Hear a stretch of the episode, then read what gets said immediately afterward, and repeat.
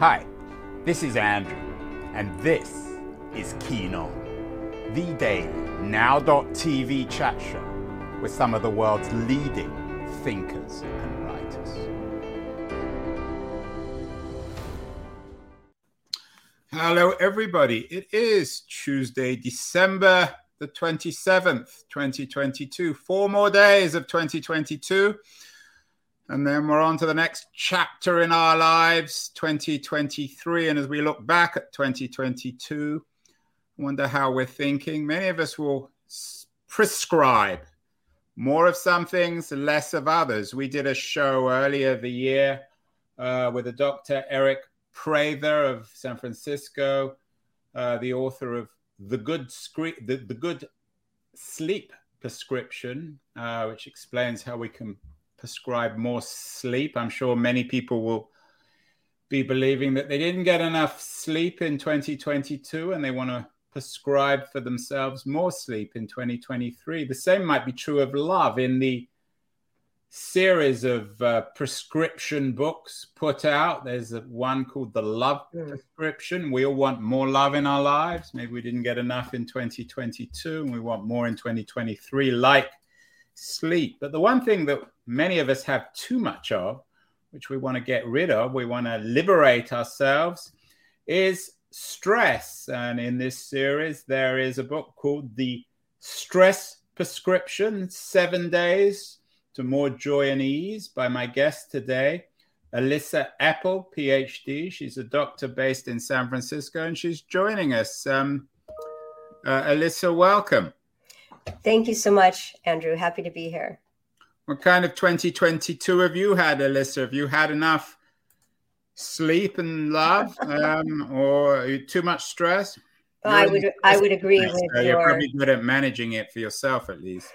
Oh well, I'm, I'm a big manager. I mean, that's how I can have studied this for you know twenty-five years and still be so interested and engaged in it. It's fascinating to me, and I need it myself. I use most of the strategies in the book myself. So I've been looking, spending the morning preparing for this. Stress is central in, in, in many, uh, many health organizations. The World Health Organization has a whole section on stress. So does the National Institute of Mental Health. Um, and when you go to Google, you even have a, some, some nice images and asking, what is the stress? So Uh, Elissa, to begin, what exactly is stress in your mind? Is it a medical term? Is it a mental term? You know, it's not one or the other, and it depends on who you ask. This is one of the problems with stress. It means so, we all think we know what it means. I'm stressed out. We all know what that means, but we study it in different ways and define it in different ways.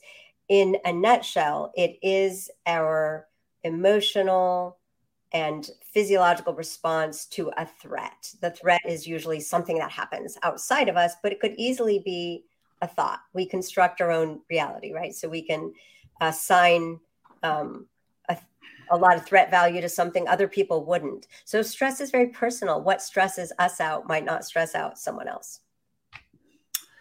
We've done many shows, uh, Elissa, in twenty twenty-two and before on COVID and its impact on our lives and on our thoughts. It seems to me, and maybe you can correct me if I'm wrong, that we're living in the age of stress, where everyone feels stressful. Is that because we've suddenly discovered the term? Have we always been, quote unquote, as stressful? Or are we indeed living in an age maybe of the internet, of COVID, of I don't know, whatever you want to call it, late stage capitalism, where we just feel intense stress? Mm-hmm.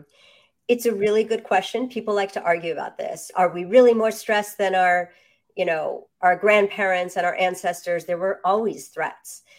There's data on this, Andrew. So we know that on a daily basis, over the last few decades, humans are reporting more stressful events and feeling more stressed by them. So yes, stress has gone up. And the other piece of evidence is the mental health epidemic. We know even before COVID that there was just excessive levels of depression and anxiety disorders. And now during COVID, there's been one hundred twenty million excess cases globally. So the levels are high. Stress is a fuel for developing depression or anxiety disorders for people who are particularly vulnerable to them. But just living with too much stress itself is miserable, and we all do it. And and we don't need to live with such high levels of daily stress. And that's why I wrote the book. Um, before we get on to your prescription, um, I, I'm curious as to whether you think this is also a generational thing. I'm a baby boomer, a late baby boomer. Uh, I have children who are obviously anything but baby boomers who, who seem, particularly my daughter, to feel intense sense of stress. Is there something generational? You must see a lot of patients. I presume you see some older as well, but are you seeing more younger people these yeah, days, particularly absolutely females, generational. Elissa? What you see, Andrew, in your family is perfectly reflected in the population data. It is so generational. And so what we tend to focus on is there's a youth mental health epidemic, but there's a gradient and it's steep. And the gradient shows us that the levels of anxiety and depression, even during the pandemic, were much lower among those sixty-five and older. So I'm talking about like forty percent, depre- you know, um, concerning depressive symptoms in our young adults and maybe under ten percent in our older adults. So there's a tremendous amount of resilience that comes with aging. And it's partly with what we were talk, um, referring to about with age, we go through both our own personal dramas and traumatic experiences and survive, but we also see history. We also see other existential crises come and go. The Cold War, the Cuban Missile Crisis. There have been reasons that our, um, you know, eighty plus year olds view the current situation much more, much more, with much more perspective than our children. Yeah, but it, isn't it more than that as well? I mean, I don't know if you've got kids. You you you mentioned about seeing history, and the older you are, the more history you've seen. But I wonder whether there's this idea of Of, of of being always in the front row, having a seat in the front row of history. You often hear younger generation people saying, well, I'm particularly stressed. I lived through nine eleven. I lived through the Great Recession. But I mean, unless you were unfortunate enough to be in one of the towers, living through nine eleven wasn't exactly that traumatic, or it shouldn't have been. Is technology, and particularly social media, is that resulting in us being perpetually in the front row of history, of a, this sort of fat, phantom-like nightmare show that we can't switch off? Is that one of the issues? I problems? love how you're framing it, being in the front row of history. We talk a lot in the research world about the role of media for inserting the visual images, the traumatic images anywhere in the world into our minds and bodies at any time. And it is really like a front row seat. It, it, we feel it in our body. So nine eleven, for example, blood pressure went up in a more dramatic way the closer you were to the epicenter in New York. But it also went up on this coast. And the data collected in Washington showed smaller increases. We feel what we see, even if it's subtle, even if we're not aware of it. Now, the social media is a, is, is complex, right? Because it's not just the bad news at any moment. And just the headlines today. I mean, it's just become something where we think we're numb to, but we're still getting these, having a pretty dark view of the world. But um, but the other piece is, Andrew, I don't know, you know, if this is true for your own daughter, but there's the um, negative sense of self. When you are a developing young person, you you value yourself based on comparisons with other people. And so there we go. You know, these seeing the lives that others are living that we're not, the FOMO, the fear of missing out, all of that. And then just the superficial values that are promoted, the, the stickiness of, of hate and, and uh, social criticism. That's what's, that's what is the, you know, the main co- um, content that's coursing through social media. Yeah. I mean, I probably shouldn't talk too publicly about my own daughter, but I'm I'm curious, um, Elissa, uh, do you think when it comes, and, and we're going to, of course, come to your seven day prescription, but might one thing be just simply not to read media, to switch your phone off, to not even buy newspapers. I mean, as we speak now, we're we're living through a particularly bad uh, cold spell on the East Coast, and the way in which even the responsible media cover it, the New York Times, for example, it's all about the tragedy of death and the the people who unluckily died in this big freeze. It's presented in such a personal way that people don't seem to be able to ex- escape it. Everything gets personalized, which means that, again, talking about this front seat, there really isn't a front seat. We're in history. And there's no distinction between the audience and the participants. Mm. And I think that's especially true for people who are empathic, and that making it a personal story is what the media knows that is um, turns, you know, that's how we get addicted. That's how we feel. That's how we relate. It's changing our hearts to see those personal stories. So I don't think it's inherently bad because it makes us care, but I agree with you that it's all front seat. Yeah, it's interesting you bring up the E word, empathy. It's always used in a good way. We're supposed to be more empathetic. We're supposed to live in more and more of an empathetic culture. But actually, in the way you're presenting it, empathy is a bad thing. That if media presents everything in empathetic terms, then that actually adds to the stress level. You know, you're you're touching on something that we think about a lot in the mental health field. So it is... empathy itself, feeling for another person, can be too much, can go bad, can turn into empathic distress when we don't have good boundaries and we don't know how to necessarily help someone. We just see their pain, and that's hard. So there are a lot of strategies that we talk about, especially for therapists and people in the um, in self-care or um, service industries. How can you be with someone and their pain without feeling it as if it's yours and letting it create this vicarious stress, depression in your own body? So there's a lot of nuance there. I don't have any quick fixes. One, one way that the field has really made an important distinction is between empathy, just seeing and feeling, which is not necessarily constructive, versus compassion, which is seeing, feeling, caring, and doing something, or have the having the intention to help in some way. When we can have an outlet for what we care about, for helping be a small part of the solution, it absorbs our distress. It's action is a sponge for anxiety. Same with climate. We're just sitting here. Right, the climate stuff. You hear so many kids saying, I'm not going to have any kids because the planet's finished, and it's this deep anxiety, which might be exaggerated. I wonder if there's another side to the the stress coin. We seem to be living in end of times, uh, an end of times kind of age in which everything is seen apocalyptically. And maybe that's why COVID seemed almost inevitable and so unsurprising. Is the other side of the stress coin euphoria?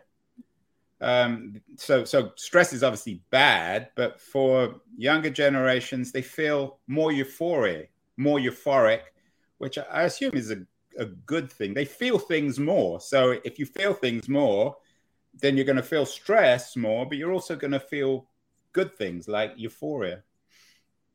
Mm, interesting. I I have different words for it you're describing. Okay, well, you're the doctor. I'm this... just I'm just asking the question. Tell me if this fits.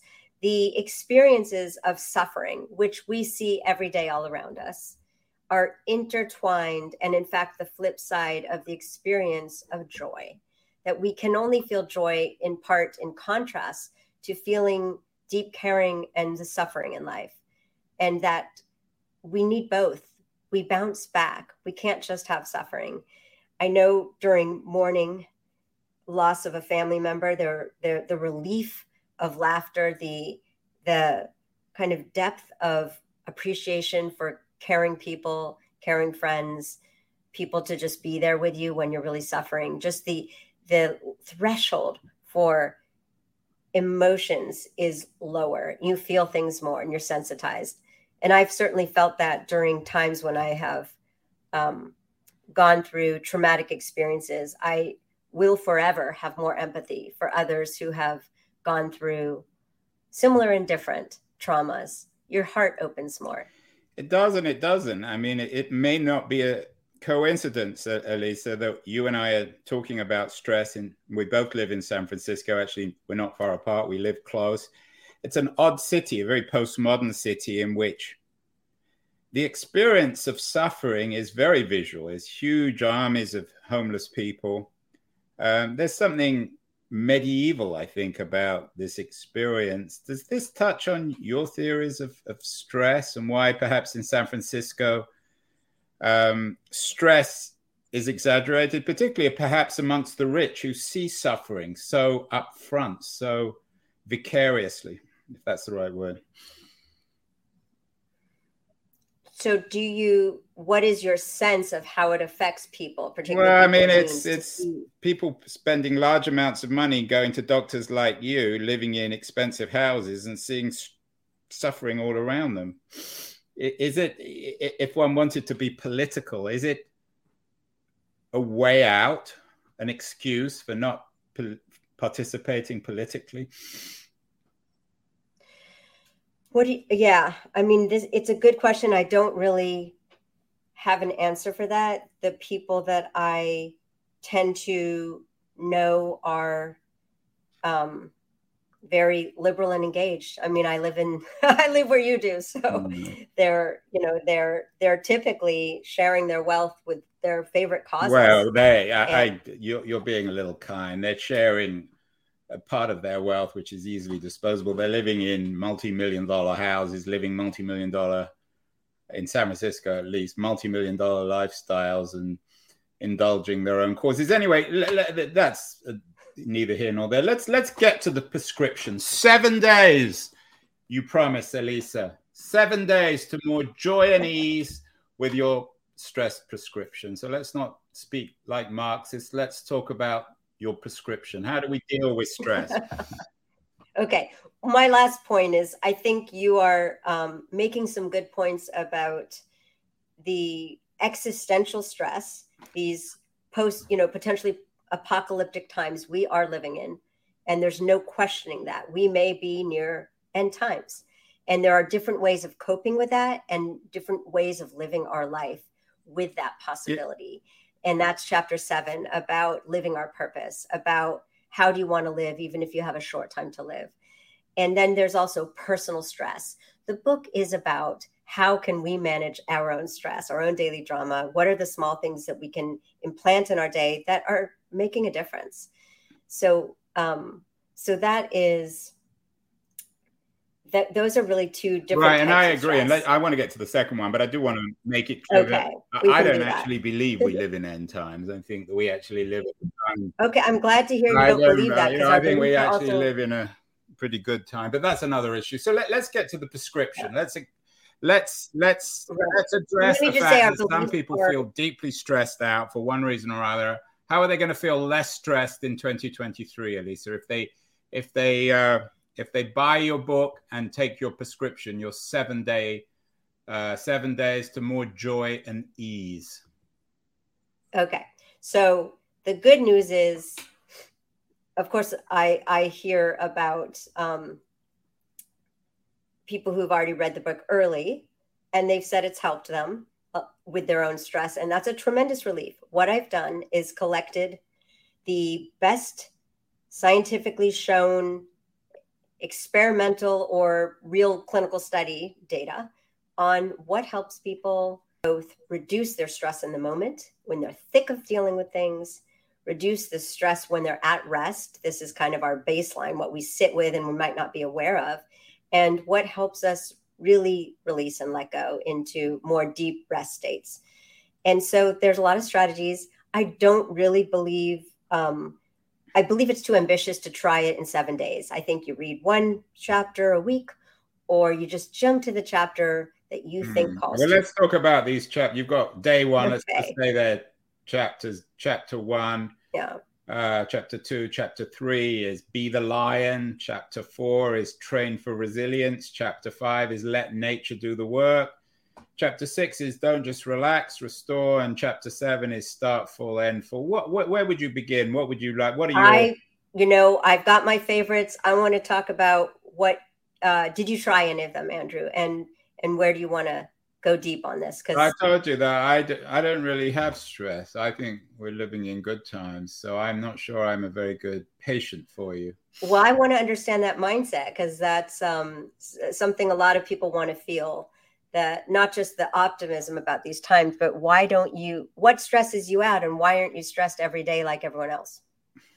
Well, you may think this is rather odd, Doctor Doctor Epel, but it's, and my daughter certainly does, is I eat a lot of grapefruit. And uh, that gives me, I think, that that's my antidote to stress. If you eat two grapefruits a day, but I'm sure that's not something in your prescription. You know, I missed that one. If I had interviewed you earlier, I would have maybe looked into the maybe science. That was that's day eight. That's a seven. If we were have to to borrow some language from Ron DeSantis, if we were have if we were to have an eighth day, that would be it, the grapefruit diet. But in all seriousness, in your Twitter handle, for example, you talk about your expertise in mindfulness and aging and health span, but also in obesity and sugar and addiction. How much of stress is bound up with, with how we eat in particular, and our absence of exercise? I mean, what, what are the things that can really help in the long term? Mm-hmm. I really view, and based on data, our mind and our body as so intertwined. So all of those lifestyle practices, keeping a routine, there's no question they help us manage daily stress. There are even studies on micronutrients that help people have less P T S D symptoms after a trauma. So the nutrition is biology. It's changing our neurotransmitters, and it can help us maintain equanimity, particularly if we're deficient in certain nutrients. So so there, more grapefruit then? Maybe so. It's interesting. I'm going to try your prescription. Um, I'll let you know how it goes. So, I mean, certainly you're getting a boot, you know, lots of boosts of antioxidants. The stress response creates a lot of oxidative stress and inflammation. Eating an anti-inflammatory diet is important, period, for health, but it also reduces some of that excess stress soup that we've created with our body. So, okay. So yes, stress eating exists. We all do it a little bit. So most people shift to highly palatable food when they're stressed, which is high fat, high sugar, high salt. We're not reaching for the carrots, and typically not the grapefruits. So this is something we know about people, even really skinny people. When they're under stress, they develop the, the belly fat, right? There, there, there's tons of cortisol receptors in the intra-abdominal fat pads. We call that stress fat. It's just like, you know, a magnet for calories and cortisol, and it builds up first. So our body shape can be a little bit pot-bellied, even if we're skinny, if we're under chronic stress. That also kind of happens with aging. We don't want to confuse the two. I'm talking fast because I spent probably about eight years studying this, and we did interventions to see, can we reverse this stress eating? What if we do mindfulness interventions? And I'll tell you about um, the, the bottom line is no, mindfulness is not going to help you lose weight if that's all you're doing.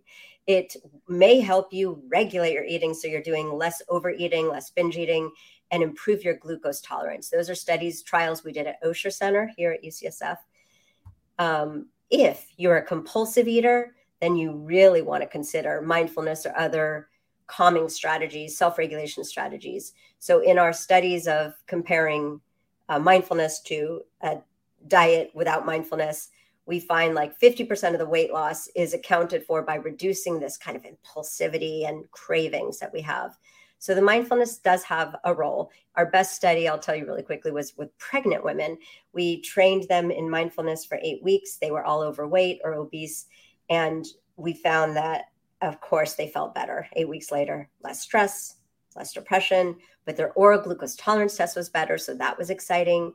My colleague, Nicole Bush at U C S F, followed them and followed the babies. And now we know, like last year during COVID, eight years later, the moms who had the training still have lower depression. Everyone got worse because of COVID, but they still were significantly lower. So there were some long-term effects. And we never even get to study long-term effects, right? Our grants are like last five years if we're lucky. So we're really pleased, and we're going to try to continue this. So mindfulness is an important skill. You don't have to sit and meditate. You can do these informal check-ins during the day, and those are important as well for balancing. What about exercise? Exercise is probably, um, it's my, it's a strategy I need to use the more, the most, but it's you mean probably personally or with your patients? Sorry? You mean personally for yourself or with your patients? Personally, I'm admitting I have lots of room for improvement there. What we what we know about exercise is that it is an antidepressant if used regularly. So there's a tremendous number of studies. They're listed on the John W. Brick website. We've done, um, my colleague Cassie Beaton has done a huge white paper that will be published. But basically the evidence is there, like exercise works if you do it right. No one who's depressed is going to naturally turn to that. In fact, they t- They're typic- it's there's a hump to get over with when you're unfit. So that's the barrier. Um, but that can be worked on. Exercise could be written as a prescription. People need coaches when they're depressed for exercise. Exercise reduces stress. My colleague Eli Parvin has been, we've done a lot of caregiver studies. So he had caregivers, older people caring for a partner with dementia, exercise for um, several months with a with a Fitbit, with a trainer. And six months later, they have lower depression, lower stress, lower rumination. We think of rumination as kind of the fuel of stress. That's how chronic stress happens, is we keep it alive in our mind. Um, and they also had had better telomere length. So that was interesting. When we look at their biological aging, they looked better off. So exercise is important. But Andrew, one thing I write about in the book that um, is maybe more surprising is that the short bursts of exercise, high intensity interval training, doing something for even just a few seconds or a few minutes, taking a break and doing it again, that is a really great type of positive stress for mood, for depression, for health. So we can, you know, that's the time efficient version if you can stand the intensity. Yeah, it's funny listening to you. It, it sounds to me like it's a, a sort of a, a, a medicalized version of Benjamin Franklin style Puritanism. Do you think that the founders of, of America were onto something? That self-mastery, self-control, the deeply puritanical notions that, for better or worse, lay at the cultural, political root of America, that they go beyond politics and ideology, and they're actually, in an odd way, physiological. Interesting. Well, I love that. And I think that conscientiousness and, you know, being able to have a routine and have habits, stress reduction is about lifestyle. It is about daily habits. So I think there, there's something fundamental about that. It's all very important. It is physiological. And we also have, maybe you're going to um, argue with me on this, so I'm going to say it. We have structural determinants of our health. We have much of our population with less privilege, people of color, people who are discriminated against, do not have the same degrees of freedom to carry out those health behaviors. They don't have mm. the free time. They have two jobs. No, I, I certainly wouldn't argue with you. I, I, I, I couldn't agree, although I think we have to be careful not to talk about cultural determinants, structural as opposed to cultural. I mean, it would be, I think, dangerous to talk about people of different skins having different determinants. Right. So even sleep, I know you talked about sleep with Eric, there's sleep equity issues. And people of, um, many people of color get less sleep and lower quality sleep. So all of this is biological, the way that we absorb our stress, our signals of unsafety, our lack of privilege, that is in our body too. What about love uh, and sex? Is that important? Um, absolutely. I mean, we've got the love prescription. I didn't have that. These characters, uh, John Gottman and Julie Schwartz Gottman, on the show, but I have to get them on too. Yeah, they uh, they have great advice. I mean, you can look at their. Um, you mean their, as a married couple or as scientists? They have great. Adv- uh, they are they they're basing a lot of this on research and science, and a lot of it is from their um, experiences and their expertise. And they, you know, it works for a lot of people. They have great advice about relationships. Uh, just, um, you know, what was it? Maybe even today they posted um, to actually like look who's in front of you and appreciate that. Appreciate your partner or your loved one in all of their full being. Because when you're, you know, you take someone for granted so easily and you don't see them in full. And so just those reflections and stepping back. Anyway, they have tremendous advice. Yes, love is important. It's social connection and feeling safe and having at least one support person is probably the most important part of stress reduction. Didn't write about it much. I did write a line that said, do this with a friend. If you try these practices with a friend, you're going to be more successful. You're going to have more fun. You're accountable to someone. It's going to work better. Well, we're four days away. Um... Uh, Elissa, from twenty twenty-three, and people might actually not get to hear this until twenty twenty-three. It seems to me on these things that it's once you're in the routine, once you're into your your first day or certainly your second day, it becomes a lot easier. So w- w- where would you advise people to start with the, the, the stress prescription in twenty twenty-three, just to begin, to, mm. get, to get some momentum, to begin yeah. the narrative? Because as you're suggesting, it's complicated. There are many pieces to this. It takes more than seven days. It may take seven years, but it will improve your life. Where to start? Okay. But, and a- I know you can't, and you know, everyone has different identities and challenges. So it's. No, I have an answer to that one. It's a, it's a really important question. Start with stepping back and reflecting on your life and taking a stress inventory. So chapter two is about a stress inventory. We have different, right? It's not a generic prescription. It's like, what is your day like? Is it too rushed? Is there something you can delete? Are you doing something in your day that fits your North Star, that fits into what you care about most? Does your time match your priorities? So there's these lists that we can make, and we kind of sort things into, this is out of my control, this I can control and change. And then there's this bucket with a gray area. So a New Year's resolution, for example, would be finding a way to not just say I'm going to be less stressed, but to say I'm going to try to change my day in this specific way. And rushing and time pressure and having too much to do at a certain stage of life is ubiquitous. So I'm just picking on that because I think it describes most people listening. We cause that. We create that. We don't have to be rushing. I cannot live the life I want if I'm constantly rushing. And so I'm, um, uh, you know, a striving model of someone who often controls. I control my schedule. I have the breaks. And sometimes that all goes to pot, right? It depends on what's happening in life, and we don't always control our time. But when we can, that is one way that we can actually have a balance of these states, these mind states that I described. So there's, you know, red mind of challenge. We want that to be positive challenge, where we're always going to have stressful things to deal with. And some of them where they're positive things we're striving for, but we want to be able to shift flexibly into green mind, get out in nature for ten minutes, three times a week, or maybe every day if you can. Like, there's good science behind these things that, like, that's not just feeling good. That is actually changing up things, the body, the stress hormones, the blood pressure, shifting us from ruminative mind to interconnected mind. It's when, okay, people like you, people who want to know, why should I do this? What is it doing besides improving my health in twenty years? There's this beautiful science. Not, it's not just my studies. I review the best in the field that helps us understand what we can do and why. And that's fuel. That is motivation for people to stick with things. So the stress inventory is a place to start. And then I would say um, deciding on, you know, maybe there's mindset strategies, and you got to find what you believe and can say to yourself that's going to work in the moment.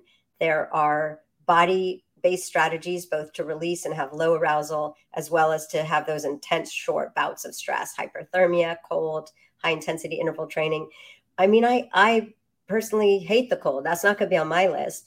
Um, but I do realize I need both. You know, I need to have the, I have, I have a Peloton, I'll admit. So I need to have some of that kind of intensity, as well as time to basically uh, carve out without the phone and the stimuli and the news. Yeah, you got to put the phone down. If you put the phone down, of course, you won't be able to watch this. Finally, Elissa, you talk about going to pot.